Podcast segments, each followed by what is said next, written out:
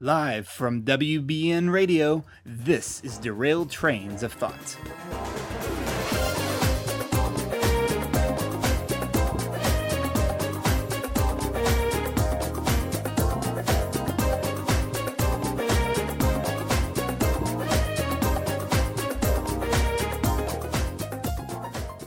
It's kind of nice being uh, here live radio right now. Hey, it's uh, you know it, it's it, you know, it's nice to do be at a professional place for a change. Yes, and I mean at least it seems professional. People running around a little crazy. Something seems to be going a little wrong backstage, but yeah, hopefully everyone's okay. Yeah, hopefully. Yeah, it's an opening night, so maybe they're just nervous. Yeah, it could be. Well, I mean, and the sound effects guy is kind of frazzled, but sound effects guys are supposed to be yeah. frazzled like yeah. that. That's just that's just nature of the beast. I'm excited to be here, though. You know, we learn probably something from this radio station for our own podcasting. I hope so. Ho- hopefully, hopefully yeah. it will go just as smooth as it seems to be going yeah. here tonight. Yep. So, uh, but how are you doing, Nick? I'm doing very well, actually. It's been yeah. nice. Finally getting to spring after yep. a long, long winter. long winter. But uh, but it was a nice April. Uh, Speaking of long winters, I've been reading uh, Lion Witch and Wardrobe to Theo. Oh, yep. nice. He really enjoys it. Uh, he, now, Theo is three now? Four. Four. So, he doesn't, I mean, he really wants to read it, and he seems to understand the big ideas as long as we ask him questions as we go along. Okay. Um, but he's always like, one more chapter, one more chapter. like, yeah. Uh, that's it's cool. been fun. That's, that's great to get to pass uh, along about classics like that. Yeah. He, he's been enjoying it. Oh, cool. Well, anyway. Um, now it's time for our project update.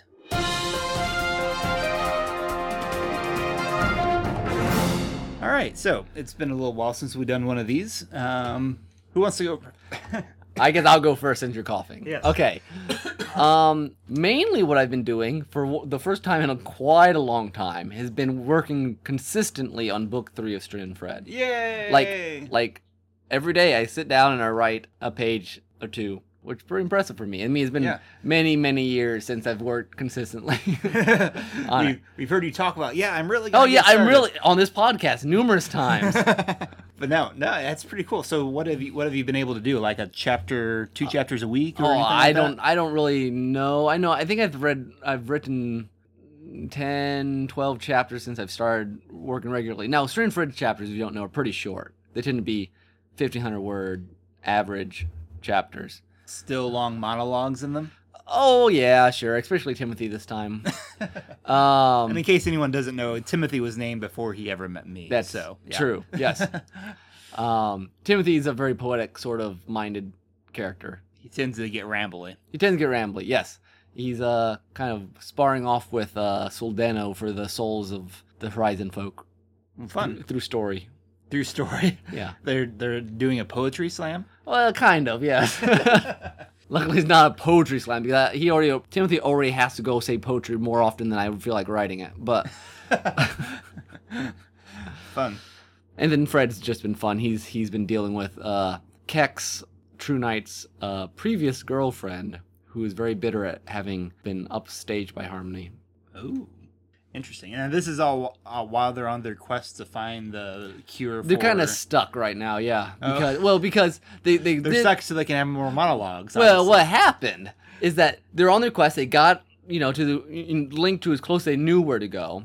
And then they're in the city, and then they're going to get help from the town, except the princess hates the trio because of previous experiences, so they have to deal with that issue ah. before they move on.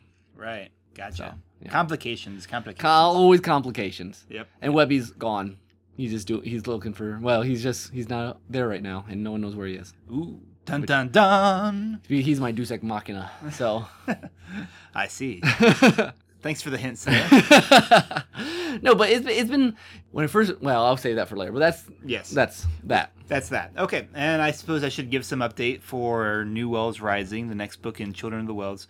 Which is woefully behind schedule uh, right now. I mean, I've made prog- I've made decent progress this month, or at least decent progress from my relative inexperience at writing. He, and he's getting good busy at, schedule. at squeezing blood from turnips. So. Yeah, basically. um, but it's like I said, it's uh, at about eleven thousand words right now. I had to, yeah, I, I turned two chapters into five somehow.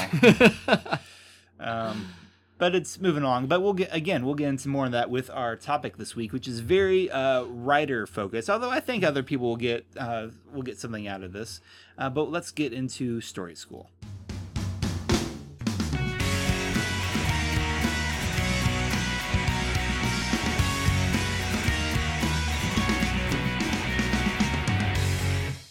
All right, Story School. Today we are talking about outlines versus free form. What's, so as as they say, uh, pantsers versus outliners. Yeah.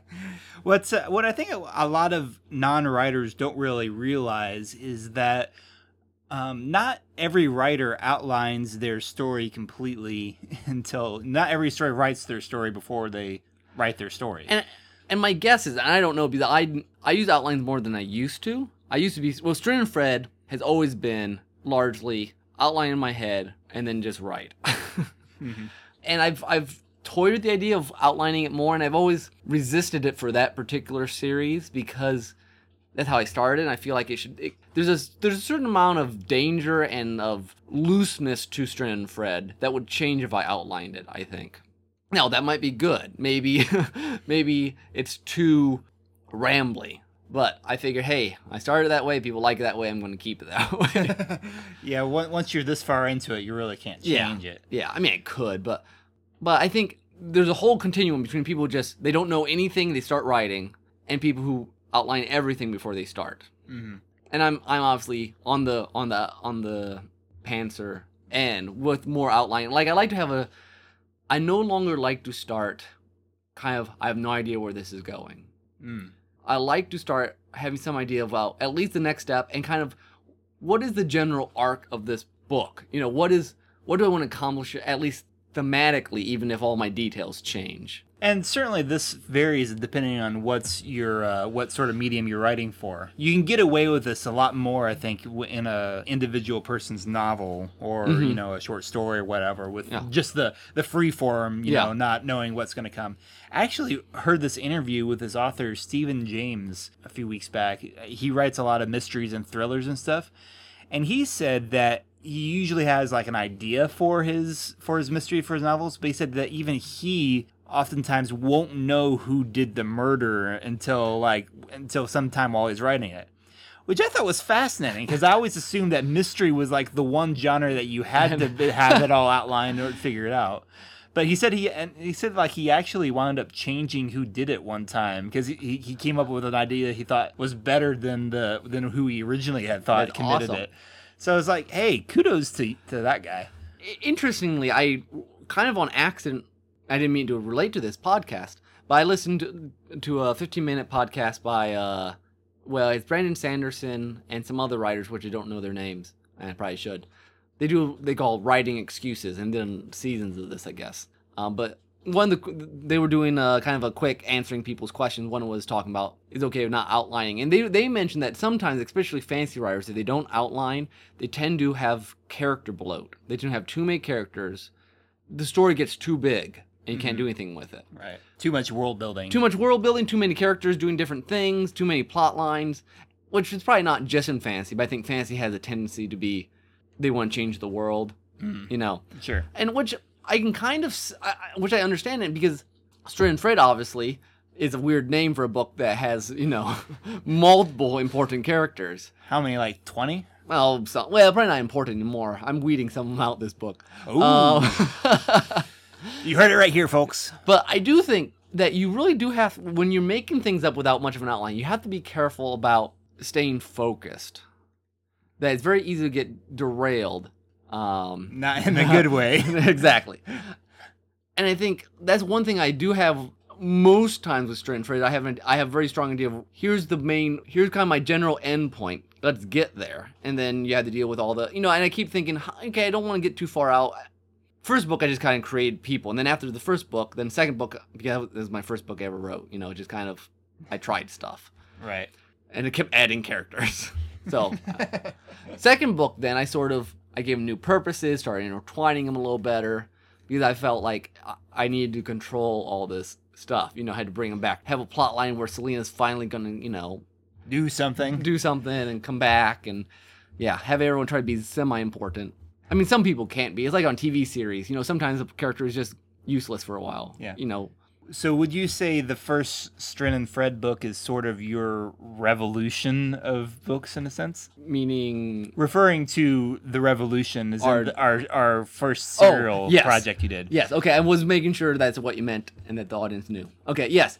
I mean, it was very, I mean, it was very much, I did start that having no idea where I was going. Wait. I mean, I just made things up. Which, as I went. The Revolution was one of Nick's first, uh, I'm sure we've mentioned it before, but in case yeah, you're a new listener.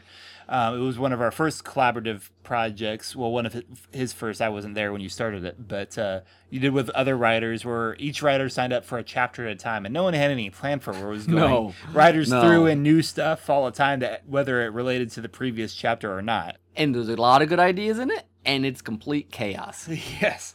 And so, the best chapters, in many ways, are the ones that would take all the random stuff and try to make sense of it. Yeah, and actually try to tie it all together. I mean, it was easier for me because I was one person, so I didn't have so many different things. Right. But I do remember very distinctly writing this chapter where Strand tells a story to Keck about the history of the Horizon. And think in my mind, when I got to, that this story, I don't remember when I was writing it or after I wrote it or during I was writing it, that this story is an outline for the rest of the series. Oh, interesting. So I, because I, at that point, I knew I need focus. You uh-huh. know, I, I, before then, it's interesting. I'm...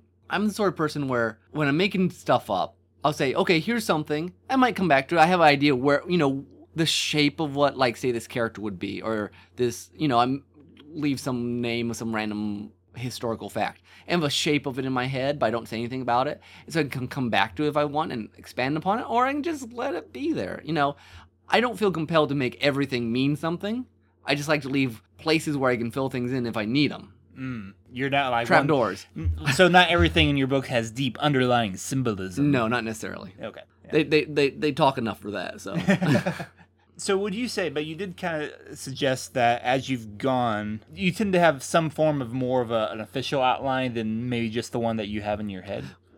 Generally, I found a lot of stories now. I do have. Well, it's been so long since I've done something brand new that was that was long. Mm. They've done a lot of shorter stuff, and I don't need outlines as much for that. Okay, um, well then I guess... But, but like, say, Girl Called Snort, one time, before it was finished, I was Girl Called Snort is a serial about the girl, a girl with a pig's face. And I started just making stuff up and asking for, you know, readers to give me answers to questions and stuff. And then it got stopped. And then I thought, well, I'd like to take this back up, and I was going to try to submit it to a place that serialized stuff, and I could make up as I went for them. And I made an outline for it before I had finished it, which was really, really hard for me. And then when I finally, and then they didn't accept it, and I, it dropped again for a couple years. And then when I rewrote it, I looked at the outline. I didn't follow it necessarily, but there was a lot of ideas in it that I like, I'm going to use that. The Castle of the Blind, one of Tim's favorite section, where they're, the, it, in complete darkness, they're in this castle. That's from that outline with hmm. the swords and everything. Cool. Um, I don't think the river is. I think the river is completely new. Yeah, that um. makes sense. you you played with a lot of random ideas in Girl Called Snort, so it would be it would be uh, unfair to the story in some sense to try to outline it completely, because that's that's sort of your Alice in Wonderland type. Yeah, exactly. Story. And and a lot of my fantasy tends to be more that style than world building fantasy, mm. and so I can get away with less in some ways. Yeah. But like uh, Children of the Wells, which we've talked about here before, we're very. All our writers, we forced to make outlines. Yes, which is, yeah, that, that is new. And this is very new for us, but the reason is we have to make sense with each other. Yeah. And we have to know that the story, we have very kind of set ideas of, every story has to have kind of an emotional arc and stuff. And, you know, if you're just writing for yourself, you can say, yes, of course it does. But when you're working with other people and other people who are working with you, everyone's got to be on the same page. And putting on paper, now, I don't think any of the outlines have turned out exactly like. No, not not not really. So, like, you've been writing. You, your two chapters turned into five. Mm-hmm. So what happened? Yeah, the first two chapters turned to five. Well, I just found that as I was going, it needed more space. And, uh, and we'll see what other people think of it when they actually get uh, to it. But, like, I, I, I kind of felt like, in retrospect, the first part of the outline, I was just kind of rushing through things. And then it got more detailed later in the outline as I had to... Either because I was wrestling with more characters, or I want I was curious enough to want to detail exactly how they got from point to point. Whereas in earlier on, I was I kind of had a had a pretty general idea in my head, and I was like, I'll figure this out as I yeah. get there. And then I realized later that it needed more time to be able to get there, um, which. real quick, for people who aren't writers who don't quite understand, well, how do, how how come you don't? Because I, I hear some fans talk and they they feel like, you know, say, um, we'll bring in Lost uh, here. I knew you were gonna do it. Okay, so p- people of Lost who like watch a show like Lost or, you know, some other thing, that they want the writers to have everything planned out before time, and they'll be like, well, why isn't that kind of lazy to, to just have, you know, wait for things to come up? Why why do that? Why? Because wouldn't that create more problems later? And to talk about why, I, I think is it's not. Let's. I want to talk about something that's sort of side tangent, but it relates to writing in the same in a storytelling sense. I heard this interview with Brian Henson mm-hmm. related to the Creature Workshop. This was on the Nerdist so podcast. You got Lost and Muppets in so far. Exactly, and uh, we're it's we're doing good here. Um, but he was talk. They were they were talking to him about uh, you know, the process of making creatures and why they do it and all this kind of stuff. And oh, and particularly what's the advantage of live animatronic creatures over C G I? Mm-hmm. And one of the things that Brian Henson pointed out is that in animatronics and puppetry and stuff, one thing that they're constantly trying to achieve is a sense of real life, of spontaneity. And with computer animation, you don't always have a sense of spontaneity because it always has to be choreographed. The movements have to be precisely and rendered. They plan it way before. Yeah. They plan it way before. And with a creature, you're able to get the the spontaneity of life out of it. And, like, you know, you can see how it actually moves, and the performer can make decisions, you know, in the moment. On the moment. It's like how we talked about last uh, episode about that's that, that's why they do the digital puppetry with Sid the Science Kid. Mm-hmm. Henson Company is all about trying to capture that. Well, with writing, there's also a sense of that. You, you, uh, there's certain things that, one, you can't know until you get to a certain, until you're actually living, walking in the character's yeah. shoes, that you discover these things. But then also, if you're not able to be surprised as an author, then it's going to be a lot harder to surprise your audience, in a sense. Yeah, I, that's sometimes my excuse, and I don't know if it's a true one, but I think it is partly true, why it took me so long to finish Unremarkable Squire. Mm. That one, I had outlined. And I wrote, and then by near the end, I was, I had been fulfilled with it. But I think more to the point, as much as you think you have an idea of how things can work out, especially if it's a complicated story, characters do things you don't, you don't know they'll do to get there. You think it sounds practical that so-and-so will choose left instead of right. And then you get there and you're like, making him choose left seems like you're forcing him to do it when he really doesn't want to do that. Mm-hmm. Instead, he wants to set up camp. I mean, right. I mean, I remember just a couple, when I when I first started this Strand Fred work again, it was very hard because I had not written it for a long time, and I I didn't, but I wrote a couple chapters, one or two of them might get completely cut by the end. And then I thought, oh, I got this cool idea, and I wrote this little mini outline, you know, kind of like five words and an arrow and five more words sort of outline. I'm like, ah, this is my like my signpost for the rest of it. Seriously, within one page, I had changed one of those things. Because it sounded like a good idea in my head, and then when I got right down on the ground, I'm like, that's not what would happen. That logically doesn't make any sense. Uh-huh. At least for me, I'm very much a character writer. The characters, complicated characters do strange things. Mm-hmm. And it's hard for me to, when I'm right inside a character's head, I can say, oh, things just happen. But trying to stand back and write, especially with as many characters as Strand Fred, to write an outline what everyone will do and then have it work, mm-hmm.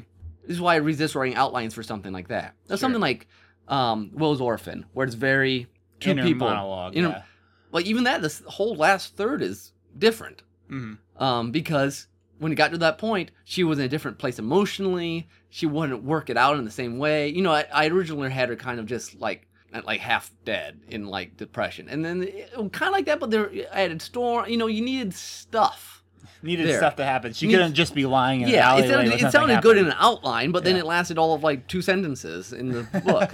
When sometimes you can write two sentences, like you did, and you say, "Oh wait, this needs." Yeah, because you have to. Yeah, and maybe we're just not good at writing outlines. I don't know. Well, you know, you. It's it's it could be it is a difference between summarizing what happens, like, okay, they traveled this this journey, and then saying, well, but you can't just say they traveled this far. You have to say what they were doing while. while I mean, I I think the point stands that things change when you're down down the ditches. But I suppose, like, I remember reading, it's been a long time, um, On Screenwriting by J. Michael Straczynski, and when you write a an outline, it's like a beat outline. You actually write, mm. you know, basically. exactly what's going to happen without the dialogue mm-hmm. in, in many ways. I think um, um, I think Robert McKee would agree with that approach a lot too. Like I remember in his book Story, he outlines like a scene from Casablanca. You know, it shows beat for beat. You know, what changes in the conversation. It's like, I mean, it could just be, you know, it's the beat is maybe just one line between each character yeah. for each character each, and that's that's a that's a that's a shift of some sort in emotions and attitude of conflict, you know, all that kind of stuff. And especially, I guess, especially when you're going to write a visual script, you know, you need people to be, yes, this is going to make sense before you go down and get the details. I mean, yeah. Since we brought up Lost, I know when they were in the writers' room, they got like eight writers in there, and they work out the beats. Mm-hmm. They don't have the dialogue yet, and then they give it to the person, and, and I'm sure it changes. Yeah, oh, yeah, probably. Then, but then they know here's where the commercial break. I mean, you have a very solid structure. True. That you yeah. have to make work. Yeah, yeah. T V, you, T V you writing. Six acts. Yeah, and... T V writing has a very specific thing. Although I have noticed sometimes, what was I watching? It might have been Agents of S H I E L D. I forget now, but there was one where I noticed because I, you know, it was some show that I often watch online on Hulu, and you, you kind of. learn to see where the commercial breaks are because yeah. they have those little dots on the outline where you see it's going to be. I noticed that like one was really different, like because a lot of times what you'll have is you'll have long segments toward the beginning of the show, and then you'll have some short segments in between as commercial breaks as things are getting ra- yeah wrapping up. Well, there's one where they had a very short. I, I think it was Agents of S H I E L D because they had a very short segment earlier in the episode than they n- normally would. And I think that's because. This was about a time when, you know, massive changes are happening yeah. on Agents of S H I E L D and yeah. all kinds of crazy stuff was happening. So they knew there they could get away with having the shorter break earlier on. Yeah. And then later they could have the kind time of to expand and kind of reflect on what it all had happened, all yeah. that kind of stuff, which I thought was really interesting that they could change up the format that yeah. way. But you still have, I think you almost always have six acts, don't you? Yeah, something like that. I mean, you have, you used to be, it used to be like when I read on screen, right, it was intro, four acts. And tag, or teaser, four acts, and tag. Now I think the teaser and tag have become longer. Okay. And so they're they're official acts now. Yeah, I know Arrow is is very bad, and like they have some very very short segments, especially toward the end of the show. I remember watching with my grandma; she'd be like, "We just had a commercial." That's because they're that's they're trying to, you know, really get you hooked and keep yeah. watching during that last act, yeah. or whatever whatever it's called. But I do I do find um I think as I find that I don't like to write things now unless I have some sort of, uh, longer things, unless I have some sort of ending in mind. Maybe the ending changes, but here's point A, here's point B. And it's good if I have a couple point C's and a couple things in the middle, because that's usually where I get stumbled. But that's the hardest part for me to outline. Mm-hmm. Because sometimes I resist, and maybe I shouldn't, but sometimes I resist the outline for the middle because I want to figure it out. But then the downside is that you have a ten- you have a possibility of rambling, of searching for it for a while mm-hmm. through the writing. And maybe you, if you're a good editor at least, you can search for it and then go back and mm-hmm. strengthen. I guess that's the real advantage of the books, mm-hmm. is that you can get away with just making it up on as you go. That's true. Part of a good outline is building in enough flexibility in it to be able to change things as you as as needed. That that's the crazy thing about From what I understand about Babylon five, he'd outlined into all five seasons before it started. Like general... General points, I think he had yeah. note cards of all the main points and stuff. Uh-huh. And he had trap doors for all the actors that needed to get changed and stuff. So he, he understood that, like, here's the plan, and here's plan B. Right. But I can't even imagine the show if Sheridan, if um, Sinclair had been the captain the whole time. Yeah, I don't even know what it would look like. Uh, and he, yeah, because apparently, and he knew that the captain needed to change too, because he yeah. wasn't that captain wasn't going to do things that uh, he needed to, to have the captain do. But apparently, after season four ended, which you know was whole debacle anyways, because yeah, they didn't know if the um, show was even. But gonna I last. guess in the hotel room at some convention, they emptied, they cleaned his room and threw away his note card for season five. Ugh. So he had to redo it from memory. I think that's some of the reason it's... Well, besides the fact that he compressed some of four into five into four anyways. Yeah. That five's a very odd... Right. It's like, what is going... You know, it's... It finds itself, but it takes a while. It's like it's rebooting all over again. Yeah, basically. Considering it was on a different channel at the time, it probably didn't help. Yeah. I mean, there's a lot of things for making season five different. Mm-hmm. But, but I mean, I, I have always thought that balance of... outline, I don't know how much is good anymore because I haven't done a new long one for a long time. And freedom, I'd be very surprised if there's any really well-known, you know, classic book that doesn't have some element of spontaneity, freedom to it. Yeah. And I think we've done a pretty decent job of balancing outlines and uh, spontaneity on Children of the Wells, too. Because, like I said, we do have all our writers do outlines, and that is tremendously helpful in making sure that they're following the rules of the world that we set up, um, and that it's all, you know, it's all going to be coherent. But the big picture is very loose at this point. Yes, we've never, we've never... we tend to like push writers to go in a certain direction with the next book in a series, but we don't have any sort of big picture. I mean, well, we know, we know of a big change that's, that uh, has happened in the world that not all the characters e- are even aware of yet. We know that's going on, but beyond that, there's a lot we haven't really, you know. And I think it pays, especially Children of the Wells is probably the best example of this, but even when you write individual stuff, to have a good sense of what threads are in play. Yeah.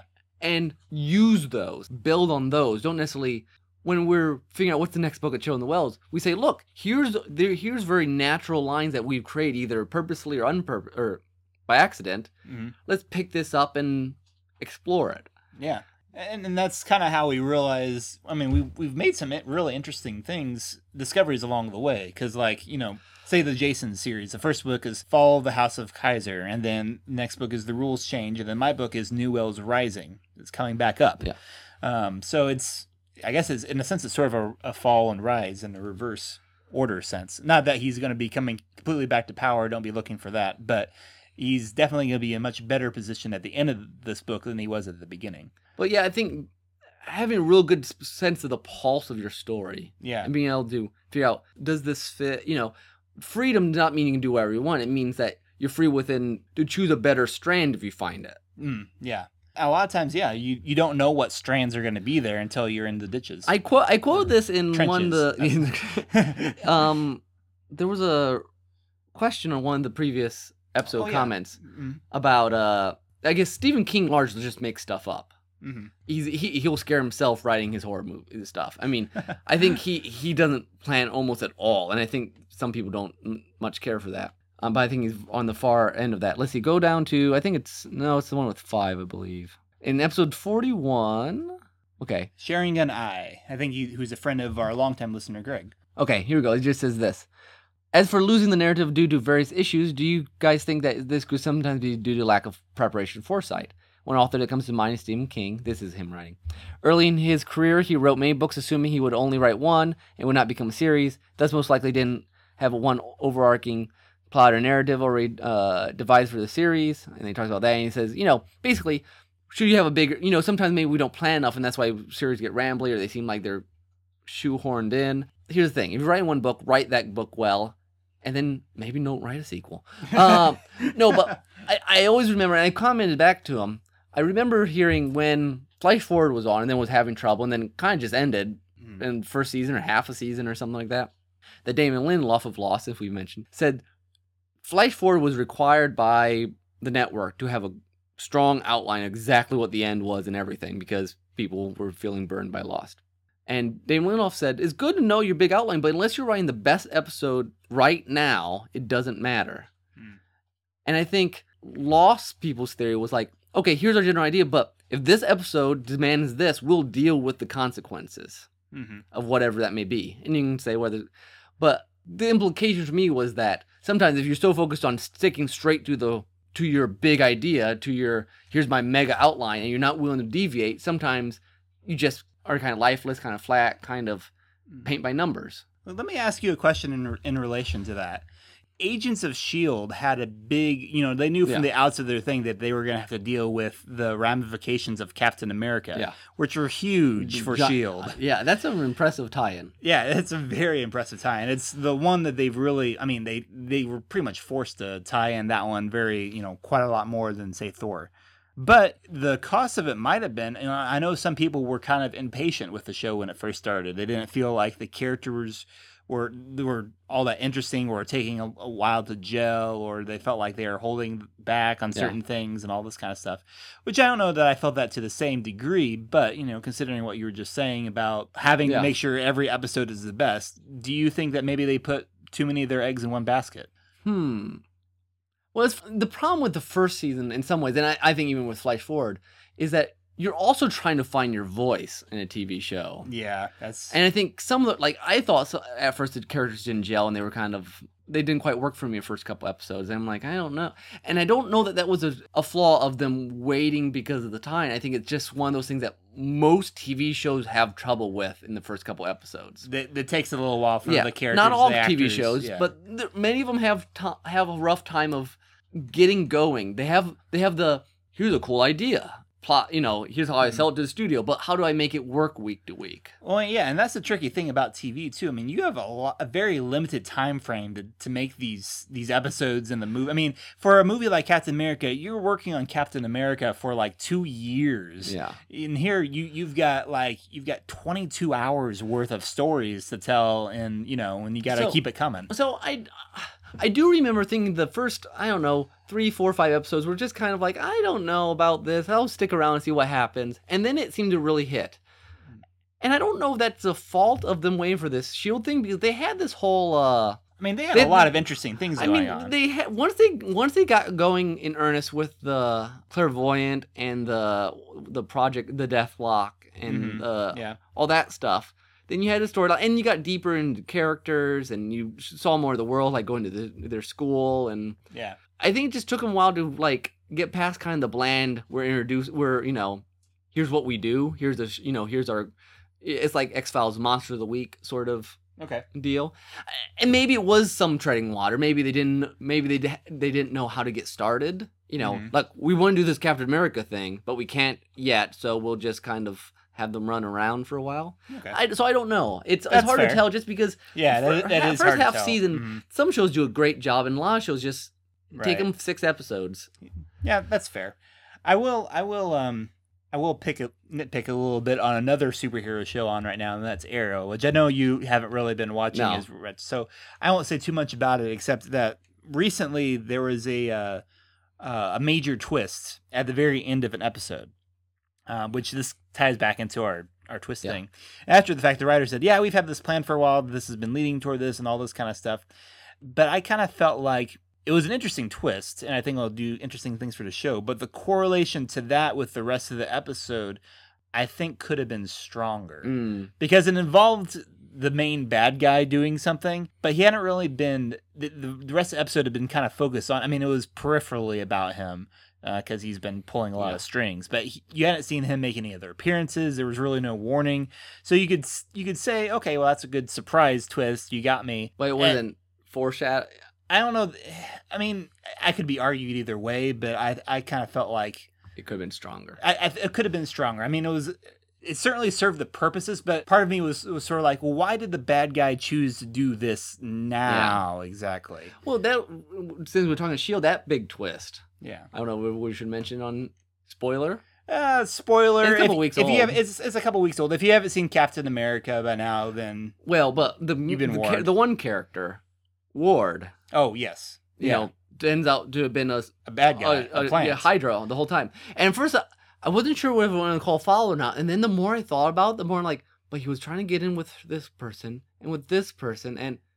Oh, it does kind of work. It does, yeah. And so, I mean, it was it was really shocking. And I think it made a lot of people mad, but not in a bad way. Yeah, just it it was it was interesting. It, was, it wasn't especially since you, Ward earlier on had felt like one of the weakest characters, yeah. and that was one place where like, you kind of wondered if they was because they were. I if, very first gut reaction, I almost wanted to call it unfair that no, you kind of changed him. There was no evidence, and then the more I thought about it, I'm like. No, I thought, yeah, you get away with that. And yeah. I think, I think the next episode when you see and then you they explain talking, a lot of stuff. Yeah, yeah. see his and uh, they, his, they, his reasoning behind doing certain yeah. So, doing certain things. So that they pulled that off pretty well for yeah. you know being a like you would never have expected. But I'm sure if you rewatch it, you'd be like, okay, yeah, this is yeah. So okay, well we're getting kind of long here, but uh, we hadn't planned for that. Well, we did no. have we did have the project update first. No, so. Outline plan. I don't. uh, okay, I get it. um, but anyway, like like we're saying, a good mix of the two is is, is a good thing to have, I think. Um, and, and if you if you let, tend toward outline, go for it, but just be willing to take. You know, if something comes up, be willing to take it. Take risks. And if you happen to be more like me, without do a lot of uh, make it on the spot. Make it an effort, especially in your editing stage, to say, does this all fit? Yes. Is there ways we can make this tighter? Mm-hmm. You, you know, as long as you as long as you can keep all the threads in your head, well, it works decent. And remember, even uh, J R R. Tolkien didn't know that Treebeard existed until he suddenly showed up in his book. So even the masters can get surprised by their own stories sometimes. That's so awesome. All right. So with that, all that said, let's go into our soundtrack.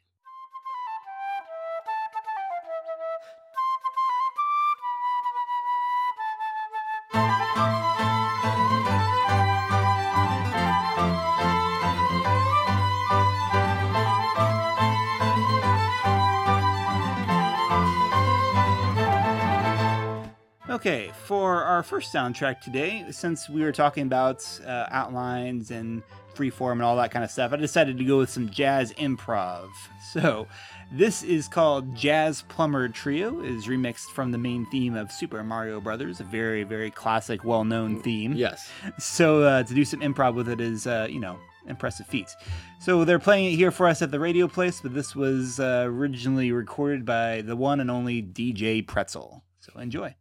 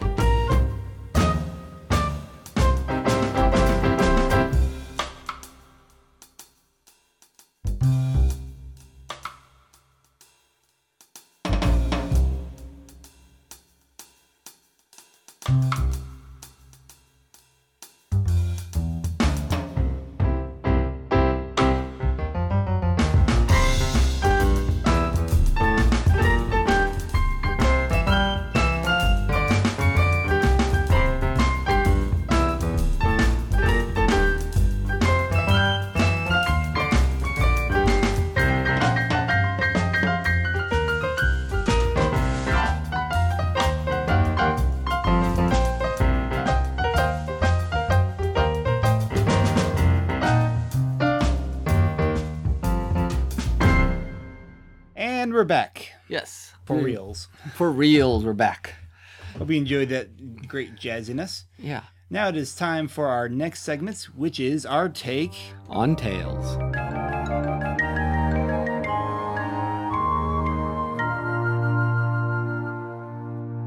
All right, it's been a little while since we've done a uh, no, a normal take on yeah, Tales. An official, like, solid, meaty, we're going to talk about stuff.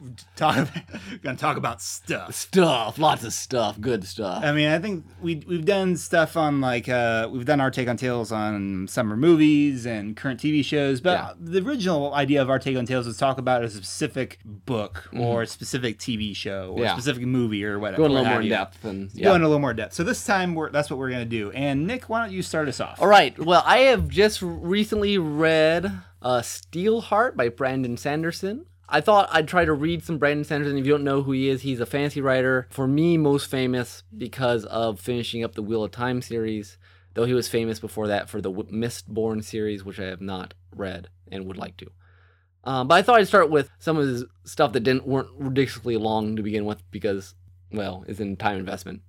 Um, yeah, I want to work up to his uh, Stormlight Archives, which is like Wheel of Time. Well, it's two books right now of like a thousand words, each, a thousand pages each. So I read actually The Rithmatist before this, which was like his more of a young adult book. I think this is young okay. adult. Steelheart is young adult, but Rithmatist seems a little younger. Younger adulter. Yeah, I guess, or less edgy or something. Well, I'll go both of them because I want to kind of com- contrast, compare. Because I only knew him from Wheel of Time. And he was you work with other people's characters. And he was working, in some cases, with stuff that was already written. So I'm like, I I like this guy. I I thought he did a really good job with Wheel of Time. I want to read some more of his stuff. I know he's supposed to be really good at world building. I haven't read a good fantasy series for a while. So Rithmatist is about a world, kind of a kind of a steampunk America. But America's like lots of islands, like a collection of islands as opposed to a full. Hmm. But the magic in the world is chalk magic, where there's people called Rithmatists who can draw like, you, you draw a circle and that's like a circle of warding is like a shield. And then you can draw little like squiggly lines that will go and fly off and hit other people. And you can draw little chalklings, which are creatures go and attack another person's chalk nice. Stuff. And uh, anyways, chalk magic, which at first I'm like, this is not going to be any. And it was cool. Um, I mean, it's very limited. And then there's wild chalklings, which is why they have Rithmatists that are like these two-dimensional creatures, chalk creatures that, you know, can go up you and eat off your flesh and stuff. So with the so with the chalk creatures, they, they're like two D things that would get off the ground after no. you drew them? No, no. They just fly. They go along the ground. Oh, they, okay. Yeah, they're not. They're, they're you, flat. Oh, so they're flat even when they're climbing on you and killing yes, you. Okay. Yes, yeah. Okay. Like they'll, they'll, yeah, they'll climb on you flat-wise. Yeah, everything's two D, which is kind of weird, but interesting world. Very interesting magic. There's all these diagrams in it of the different... Um, there's du- duels, like Rithmatist duels, and all these uh, defense things, and, you know, so... Well, obviously well thought out, very interesting. Mm-hmm. That book was odd because it seemed very lopsided. Like, the structure would just... It got kind of slow and bogged down in the middle, and there's a kind of this mystery. And then at the end, like, the last fifty pages, like, everything happens. Not only that, but, like, the last chapter, it's, like, big cliffhanger and, like, the, probably the most exciting scene in the whole book, which is cool, but, I don't know, it just felt weird to me. Imbalanced? It felt imbalanced. Like, the last chapter is awesome. But simultaneously, you almost want an aw- maybe not. Maybe if you're building a series, you want the best best chapter at the end, so they want to read the next one, which I don't know when it comes out or if another one is coming out. But anyway, so that was that. So I, I really did enjoy it, but the se- the last fifty pages are, are very, very good, and the others are very interesting. There's just kind of slow times and it meanders a bit, and, and like there's some revelation of world stuff, like two-thirds through the book, that you're not really sure how it relates or... It doesn't feel quite like a complete book yet, hmm. in some ways. And then Steelheart, which I just read, is basically the idea is there's this thing called calamity, like this light in the sky that came, and then it started making people have superpowers. Except everyone who got superpowers turned out to be a bad guy. So there's only super villains. Oh my. Which is bad. Yeah. Um, and Steelheart is this guy who now owns Chicago. And his powers are, basically he's invulnerable. And he can shoot like rays out of his hands, and he can fly, and he can turn things to steel. Like the whole, all of Chicago got turned to steel, like everything. Oh wow! Well, living creatures can't be turned to steel, but oh. anything, yeah. So if you're living, you can't be turned to steel. Okay. So could he, he like turn the if someone if he touches someone's clothes, could he turn that to steel? Um, I'm trying to remember. There's there's some sort of thing that if you're very If it's very close to a living person, it doesn't change as much or has a harder time changing. Okay. So it... there there are rules about that. Okay. But anyways, you hear talk of a lot of different... There's Night Wielder who um, makes everything dark. Like, so Chicago's had no sun for ten years. And, and like, everything's solid. And there's Firefight, who's this fire... Wielder Epic. Guy. They call them epics. Okay. Um, anyway, so the main character... And and everyone had and, and just part of the thing of being an epic, having superpowers, that there is a weakness, and sometimes they're very odd weaknesses. Someone they make a mention at some point that there's some epic over in Ireland or something whose weakness like could only be killed by people who were like born in a certain month. Um, but Steelheart, no one knows his okay. weakness. Well, like there there's an epic at the beginning they that they try to kill. The Reckoners is a group trying to kill epics. He has a kind of precog, like he can, he knows how to dodge right before a bullet hits him and stuff like that. Mm-hmm. And um, his weakness is, I think his primary weakness is when he's with, he's distracted by pretty women. Um, but also you can you can checkmate him, you can overload his, make him in such a way where no matter which way he moves, he can't escape. Okay. Keep but waiting for like the weak, the guy who has a weakness of like jelly donuts I know, or something. I know. But anyway, Steelheart, no one knows what his weakness is except the main character when he was like ten years old, eight years old, I guess, saw a bullet scratch him and leave a scar. So he, so he, he knows that he saw something about his weakness, but he doesn't know what it is. And so the whole book's him joining the Reckoners and then them working together to try to figure out what Steelheart's weakness is and hunt him down. Oh, wow. Weird. Um, so cool concepts. Great world, like, and Sanderson is very good at that from what I've read. I mean, the books I've read, not just secondhand heard. There's some scenes in this book that feel like they're straight out of, like, they should be a movie scene. I mean, like, so the action scenes are really cool. Yeah. But my problem, not really a problem, but I really enjoyed the book, but my, I guess my thoughts or my wonderings at the end of it, like, again, the last fifty pages or so, last thirty pages, there were a lot of twists and revelations. And, like, everything came into play that we'd heard previously. And it almost, like, there was... It's almost like it's too much like a movie, if that makes any sense. Oh, really? I mean, like, they're constantly twisting... Aha, this is, you didn't know this was coming. And everything's set up perfectly fine. I mean, there's no error in the fact of how it's written.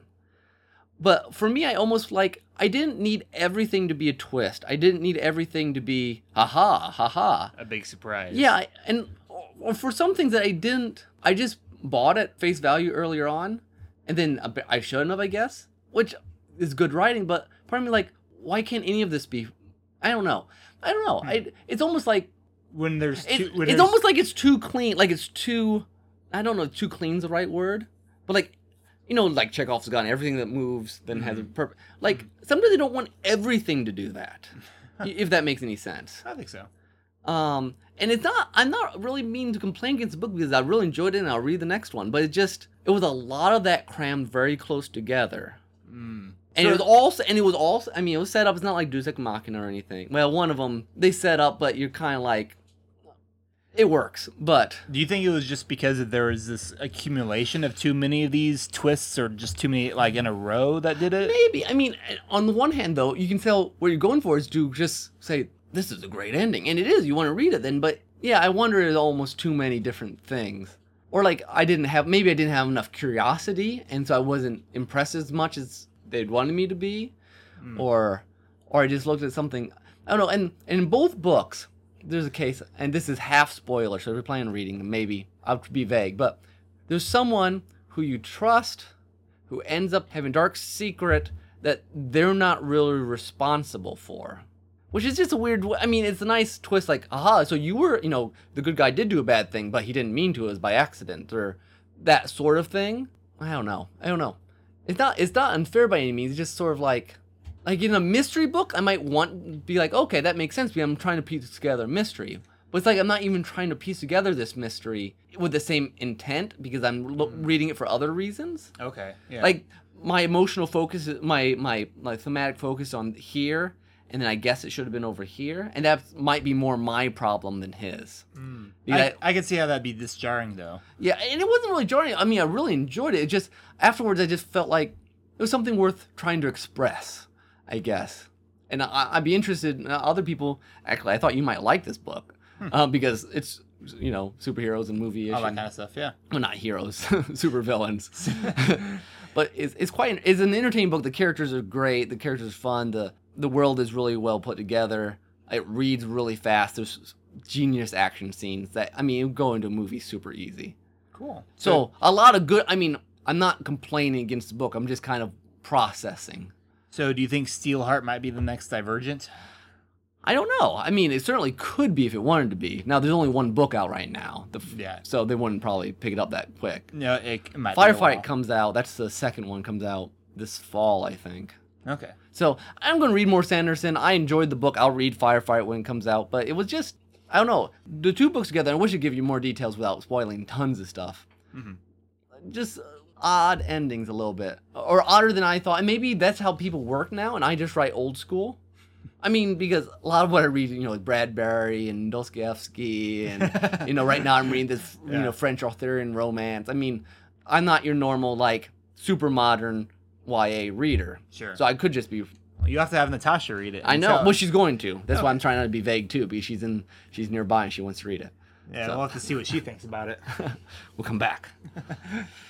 Cool. Well, and I'll be interested, too, to hear once you have to tell us sometime after if you do wind up reading one of his massive high yeah. fantasy thousand word books. It'll be different. Thousand, thousand page books, yeah. I should say. Yeah, no, Kenny loves, he loves the Stormlight Archive, the giant one. Okay. Um, and he's read Steelheart, too, and I want to talk to him about it sometime, but I haven't had a chance to. All right. Well, um, for mine, I wish I had a nice uh, book or a, uh, like a really artsy movie I could talk about.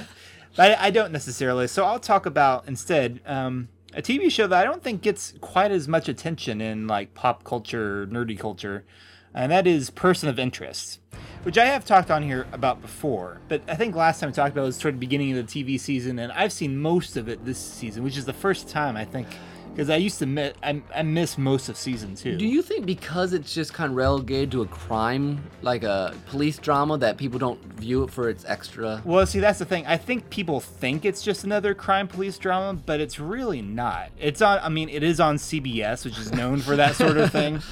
Um, crime broadcasting station. But it, it really is. There's a whole lot more to it. If you don't know what Person of Interest is, I'll do a quick rundown. Um, the initial setup of the show is that uh, there's this guy, Harold Finch, who had created this massive computer system, surveillance system, that would tell the government of terrorist threats. It would, you know, just take in tons and tons and tons of information, um, and it would come up with a threat. Sort of like what we found out the N S A was doing, except actually productive. Yeah. um, but the, the system would also uh, categorize threats to uh, civilians, not considered terrorist threats, but just other minor crimes and this sort of thing where a person's life was in danger, which I don't remember who they said the government agency was getting this information, but they weren't doing anything with. Well, this computer programmer, he built this back door into the system where he could get this information. He the But all the computer would send him would be the social security number of a person who would be involved in a violent crime, or at least is would be suspected of being involved in a violent crime, whether that person is the victim or the perpetrator. He would, wouldn't know which. And he winds up recruiting this uh, former special ops guy, played by Jim Caviezel. The character's name is John Reese, to basically go off and help protect these people. And it was, and it's always really interesting, you know, each episode, because you wouldn't know whether the person they were shadowing would be the good guy or a bad guy. And sometimes you'd be convinced it was one way and it turned out to be another. Um, so that that's part of the the fun part about it. But but that's the initial setup. As the show has gone on, they there've been some really interesting story arcs. In the mid-season finale, they wound up taking out, this is slightly spoilers, but they, they were, there was a big arc involving this major uh, corrupt crime ring in New York City. This pretty much all takes place in New York City. And the initial, it was initially mainly about these two guys, and since then they've they've added a couple uh, detectives as allies. There's this other special ops girl that has done stuff, and then there was this recurring character that uh, was orig- originally quite a villain, kind of a psychotic hacker girl, but somehow the machine uh, that was originally made developed kind of this consciousness, and it started communicating directly with this hacker girl. And uh, she and it kind of reformed her in a weird sense. So it, it plays with all kinds of interesting science fiction ideas, a lot of current relevance, privacy ideas. Um, it's really, it's. You, I think you could probably call it a neo-noir sort of show because, you know, it's a lot of grays and kind of noir kind of looks, but it's neo in a sense of that they're dealing with a lot of computer technology and um, all that kind of stuff. Cyber noir. Uh, cyber, cyber noir, I guess you could say. Yeah, I like Neo better, but of course. But no, it's and it's just a really fun show. And like this season, especially, well, with, with the big arc they had last time, and now they're in this arc where there's this uh, other secret organization that has. They apparently found out that around the same time that Finch had been developing his system, the government was hiring these other computer geniuses to work on another system, which one which didn't have nearly as many safeguards as Finch had built into the original one. So that's been a huge arc that they've been dealing with. And I mean, very suspenseful and, and, They, it's constantly surprising you is the other thing. You never know exactly where they're going to go, what card they're going to pull out next. I mean, and yet it doesn't feel like cheap in any way. Yeah. Um, the main uh, creator behind the show is uh, Jonathan Nolan, who is Christopher Nolan's, uh, you know, the great Batman director. Hail Christopher Nolan. um, it's his bro- it's his brother. And they work um, together in a lot of stuff, don't they? They do work for together writing on a lot of purposes. Stuff. For writing purposes, yeah. I think I think Jonathan Nolan actually wrote Memento. Okay. If I remember right. Um, so the writing is really good, um, and the character the characters are great because it has this very dry sense of humor sometimes, because both Finch and Reese are these very withdrawn kind of individuals, which works well for their jobs. You know, they're in the shadows a lot of the time. And so sometimes you get these, you, you put them in these situations. Like I think one time the number that came up was this four-month-old baby or something. So you got these two men that have to take care of it. Um, or then there's another more recent one where uh, the two the two former special ops people, again, both very hard-nosed guys, they had to go undercover at a high school reunion.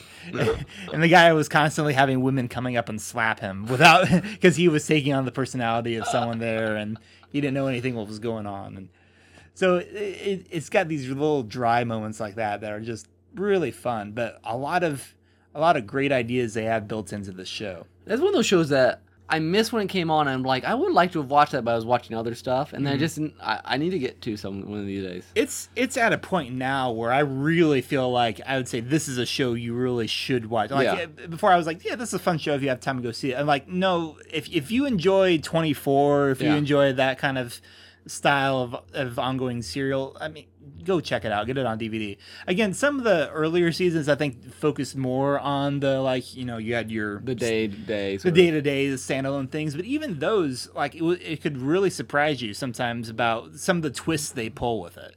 Uh, it's so it's not your standard mystery I remember, cop show. It seemed like I only watched one or two episodes, but it seemed like even the the action scenes were very distinct for mm-hmm. T V. I'd say so. I mean, very well choreographed, yeah. I think. You definitely get a, the sense that this guy knows his stuff. He's not just, you know, it's because some cop shows you see, if it's an action-y cop show, you know, they'll they jump out of explosions in the nick yeah. of time and all this kind of over-the-top stuff. And occasionally, sometimes you will start to question, okay, how is this detective being able to just show up at these crime scenes and people aren't asking him, hey, what, what's, he doesn't seem to have much supervisor oversight, so they get away with a lot. But at the same time, you can you can tell that these guys are just so good at what they do. I don't just mean the writers, but I mean the characters themselves are just so good at what they do. You can kind of, you know, you see how they can get away with it. Interesting. So it's got a little bit of comic booky stuff, but it's a really intelligent show. You have time for one more quick take on Tales? Uh, well, I had an idea for a quick one too, but what what did you have? Well, you said comic booky, and I, I've read recently. I had I want to read more of it. I recently read seven issues of The Eternals. You ever heard of The Eternals? I can't say that They're I have. From the seventies. That's probably why. Yeah. But the reason I thought, anyways, Jack Kirby made it. Oh. Jack, famous Jack Kirby from you know the heyday Marvel, of Marvel. Yeah. Mm-hmm. Um. And what was so fascinating, it's about, basically, it starts very quickly, where, where the, the general idea is that they're, they're sh- on Earth, that the space gods came down. And got, of course there are gods involved. Jack Kirby yeah, does gods exactly, stuff all the time. Exactly. But anyways, so the space gods come down in the first episode, and it's the fourth time, and it's gonna be they're going to judge mankind after watching them for fifty years. And and Jack Kirby has such a wonderful way of this, like, this epic way of writing and drawing. I mean, mm-hmm. his drawings are just... You don't see much with that sense of wonder, that sense of, like, big... You know, old school science fiction had this sense that the space is big and exciting, and and now a lot of science fiction is, is a little more realistic. But anyways, so on Earth there's actually three types of people. There's and two of them have been hiding forever. There's men, and then there's also the, the deviants, which are, like, ugly mutant things, and then the Eternals, which are basically... They were where our ideas of, like... The the gods came from, of like the Olympic gods and the Aztec gods. Okay. So it's very much, you know, kind of Babylon five deal of they've been here the whole time, and the deviants are where we get ideas of demons and stuff, and so they all come out. But what I guess what intrigues me most, I mean, it's a very nineteen seventies comic, you know, over the top writing and bright pictures, and which is really quite exciting. You Exclamation know. points at the end of every sentence, or five. um, but they do it with such zeal. They do it's you know, Tim and I were talking off record one time about ironic. It's done with such honesty, such mm. you know, the exclamation marks are not there to make fun of it. The exclamation marks because that's what they're this, they're like this is big and important and you they're know, excited about. They're doing excited that. about it. Yeah, yeah, it's it's like yeah, and so just on that I like it. But what gets me more and more is that this idea that the gods are coming and they're judging, and this sense of how powerful, and I mean obviously it's sci-fi, but you don't see very often kind of this this sense of wonder and, and almost trembling in fear of great cosmic beings hmm. coming to judge you. And then, and this sense that, and this this constant idea that comes out that humans are more likely than not to fail because they always war, they always take the bad choice. You know, it seems it rings very true in some ways in the representation of of of human nature and of how we would actually react to God. You know, S H I E L D in it, and they, they they try to blow up the gods because that's what S H I E L D does. You know, and and but there's other people trying to change. Anyways, so besides just the cool seventies Jack Kirby vibe, just the that underlying kind of what I feel like is at least a true version of the idea of sense of judge judgment and how people would react to different things, and this, you know, it, it talks about big questions in a very comic booky sort of way, not like. Like it's trying to talk about big questions, just it's just what it's doing. Sure. So I, I there's like I think they only made seventeen issues or nineteen issues, and I got I've read seven of them. I want to read some more. And then Neil Gaiman apparently rebooted it for a couple of issues. Oh wow! Like seven issues later. So did they have did the series have an ending? Or? No, I think it just got stopped. Oh, so I don't bad. know if Neil Gaiman tried to end it or oh, okay. wrap it up at all. I don't. I haven't read his his. Interesting. Or just uh, yeah, like a seven issue miniseries. Hmm, I've not heard of that. I'll tell. I'll maybe I'll bring back more when I finish it. Something to check out.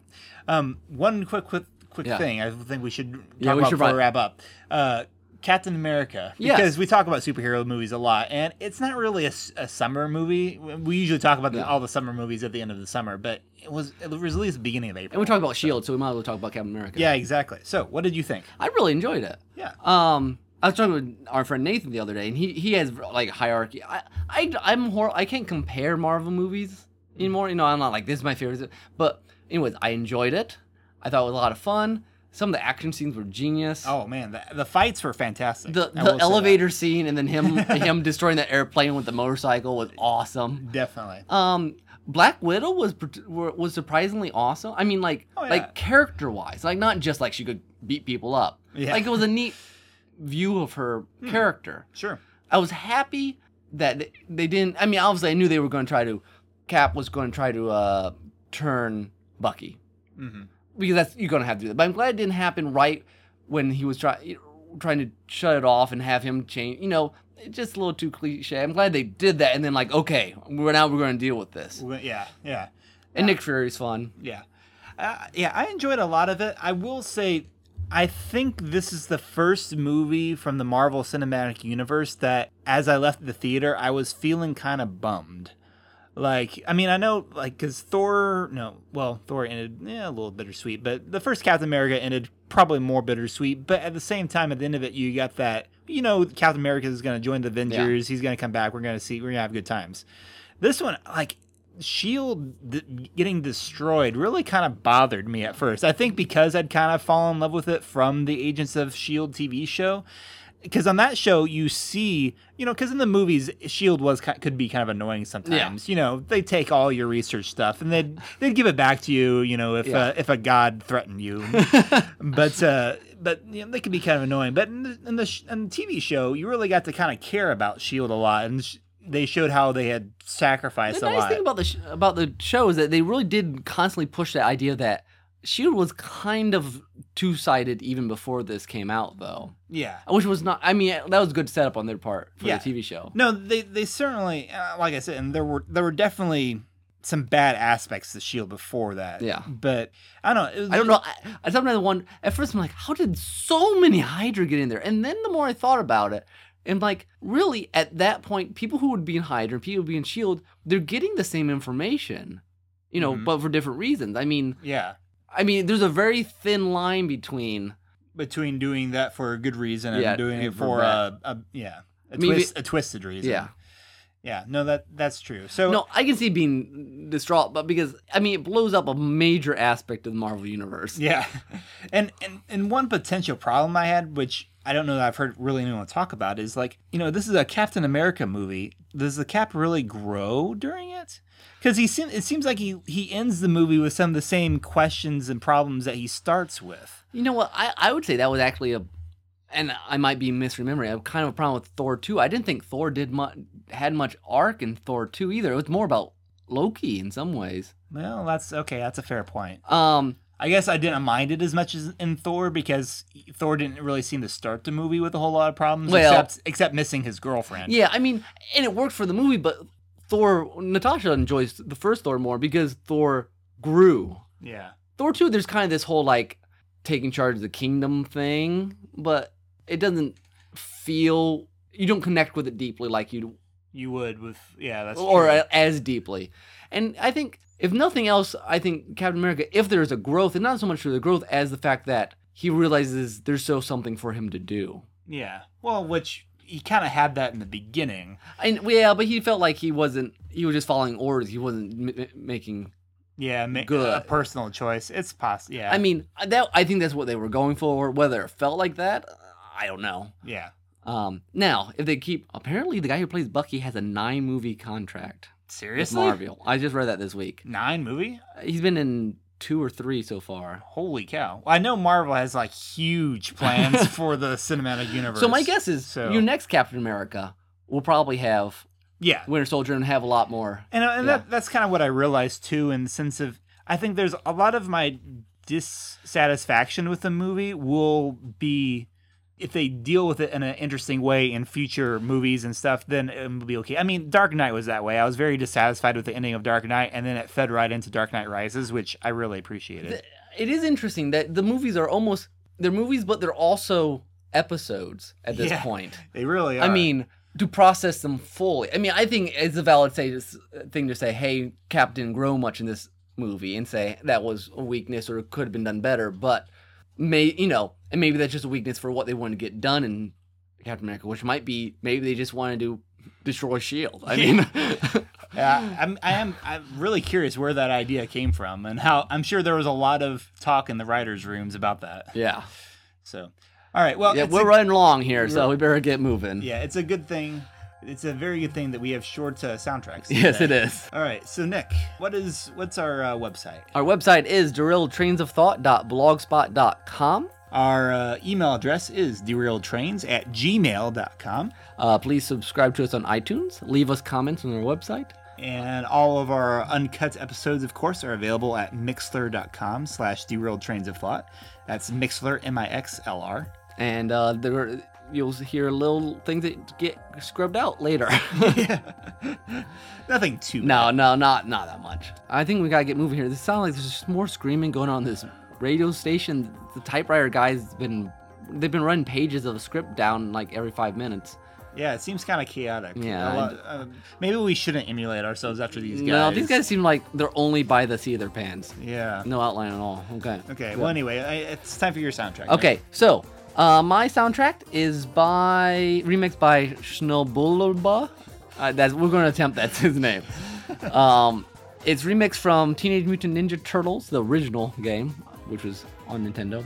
It's called "Jamming with My N E S," I believe. But basically, they didn't have a name. It's from an album called uh, N E S Jams, which is genius, and I don't know why I haven't bought it. When I found this song again, I'm like, why did I have not bought this? Anyways, it's him playing piano, and he plays it very. He's a genius piano player, very fluid. Mixed with chip tune, and it's uh, pretty slick. So please enjoy. Cool. All right, here we go. Thanks, folks. Uh, we will uh, see you. See you soon. This has later. been yeah. This has been Tim. This is Nick. And bye bye. Signing off.